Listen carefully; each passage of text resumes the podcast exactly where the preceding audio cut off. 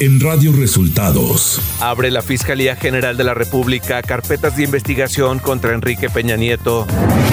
Caro Quintero obtiene suspensión definitiva contra extradición inmediata a Estados Unidos. No hay línea ni dedazo, dice López Obrador, para ningún candidato de Morena rumbo al 2024. Esto y más en las noticias de hoy. Este es un resumen de noticias de Radio Resultados. Bienvenidos al resumen de noticias de Radio Resultados. Hoy es 3 de agosto y ya estamos listos para informarle Valeria Torices y Luis Ángel Marín. Quédese con nosotros, aquí están las noticias. La mañanera. Este miércoles en la conferencia de prensa, el presidente Andrés Manuel López Obrador explicó que la encargada de llevar el proceso de denuncia contra el expresidente Enrique Peña Nieto es la Fiscalía General de la República. La Fiscalía dio a conocer esta información porque en la mañana se nos eh, preguntó y dijimos que seguramente la Fiscalía iba a informar, porque son ellos los que llevan estos casos es la Fiscalía la responsable de hacer estas indagatorias.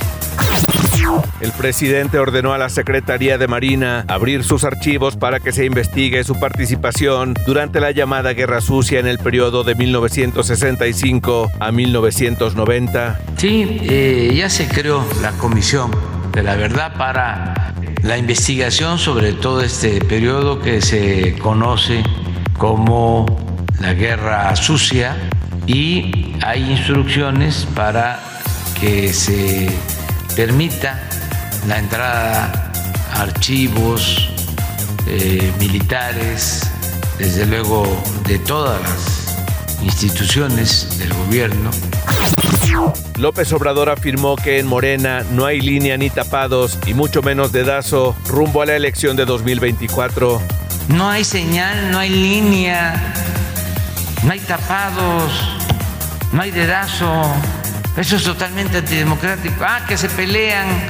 Pues puede ser. El jefe del Ejecutivo Federal anunció que los Tigres del Norte amenizarán los festejos del 15 de septiembre en el Zócalo de la Ciudad de México. Este, estamos ahorrando porque pobreza franciscana alcanza para que haya alegría y felicidad en nuestro pueblo. Además es un día histórico. Van a estar con nosotros antes y después del grito. Van a actuar, van a participar los Tigres del Norte. Radio Resultados Nacional.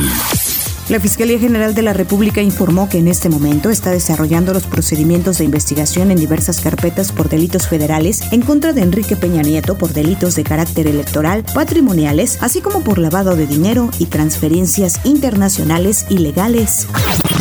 Rafael Caro Quintero, fundador del Cártel de Guadalajara, obtuvo una suspensión definitiva en contra de su extradición a Estados Unidos. La noticia se dio a conocer por el acuerdo del Juzgado Primero de Distrito en materias de amparo y juicios federales en el Estado de México.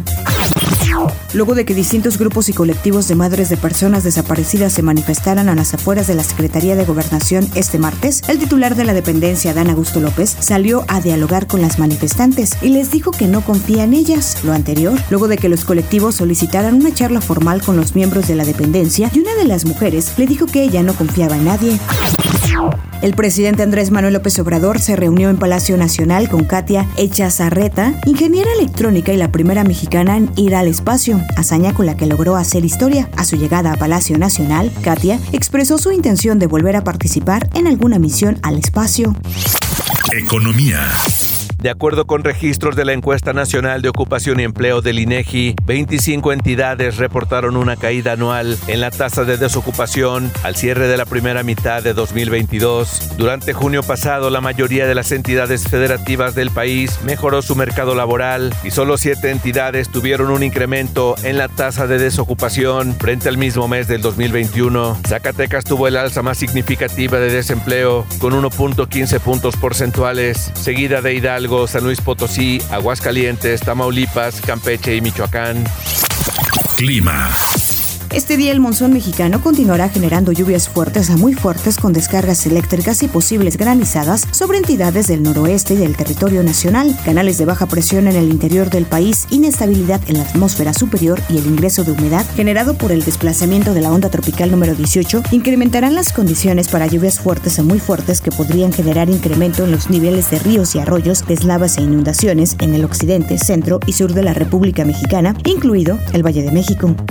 Ciudad de México al participar en el foro Independencia y Autonomía de las Fiscalías Locales, la titular de la Fiscalía Capitalina, Ernestina Godoy, dio a conocer que la institución destinó más del doble de recursos a la reparación del daño de las víctimas en un año, al pasar de 139 millones de pesos en 2021 a más de 340 millones de pesos en lo que va del 2022.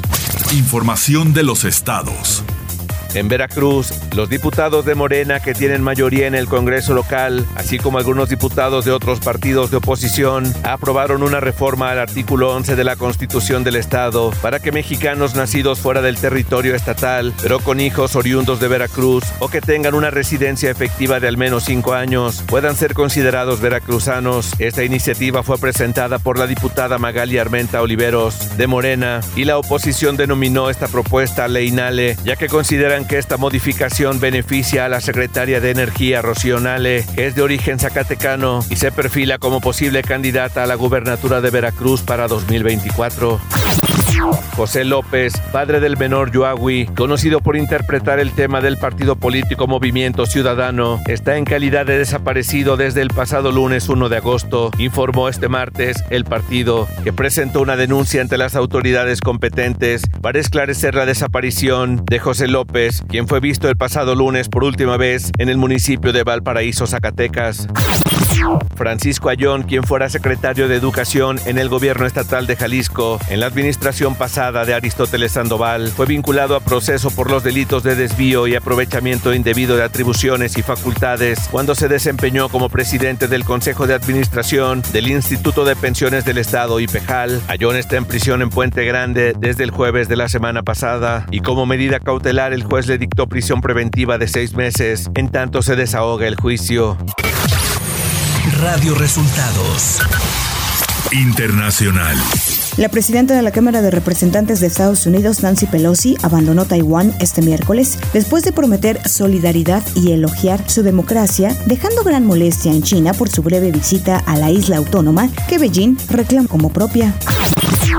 La inspección del barco Razoni, que lleva el primer cargamento de cereales ucranianos desde la invasión rusa a Ucrania, concluyó y fue autorizado a continuar su ruta, anunció el Ministerio de Defensa turco a la prensa este miércoles por la mañana. Tecnología.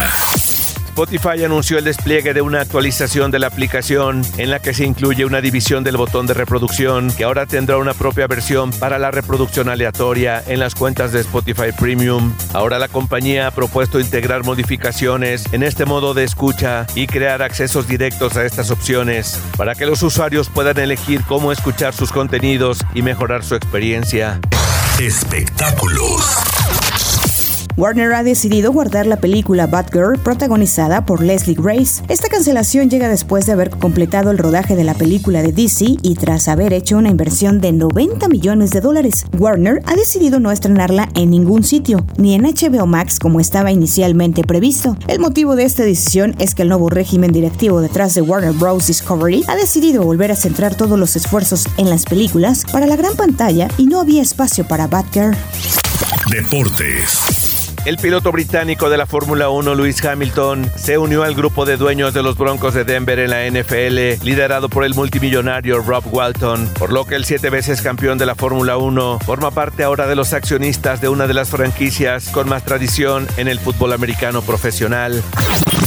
Después de la incertidumbre de no poder viajar a Finlandia, el equipo de fútbol americano femenil equipado logró arribar al país para la competencia celebrada en Helsinki. El primer partido contra Gran Bretaña no se pudo disputar, ya que las jugadoras aún no recibían ningún tipo de apoyo por parte de la CONADE para representar a México en la competencia. Las jugadoras pidieron apoyo a Guillermo del Toro, Saúl El Canelo Álvarez y al presidente López Obrador, pero al no recibir respuesta de ninguno de ellos, decidieron hacer una colecta y con sus propios méritos, llegaron finalmente a la competencia. Este miércoles disputaron el encuentro contra Australia, donde el equipo femenil se llevó la victoria 34-6 y el próximo domingo enfrentarán a Alemania y el próximo domingo se enfrentarán a Alemania.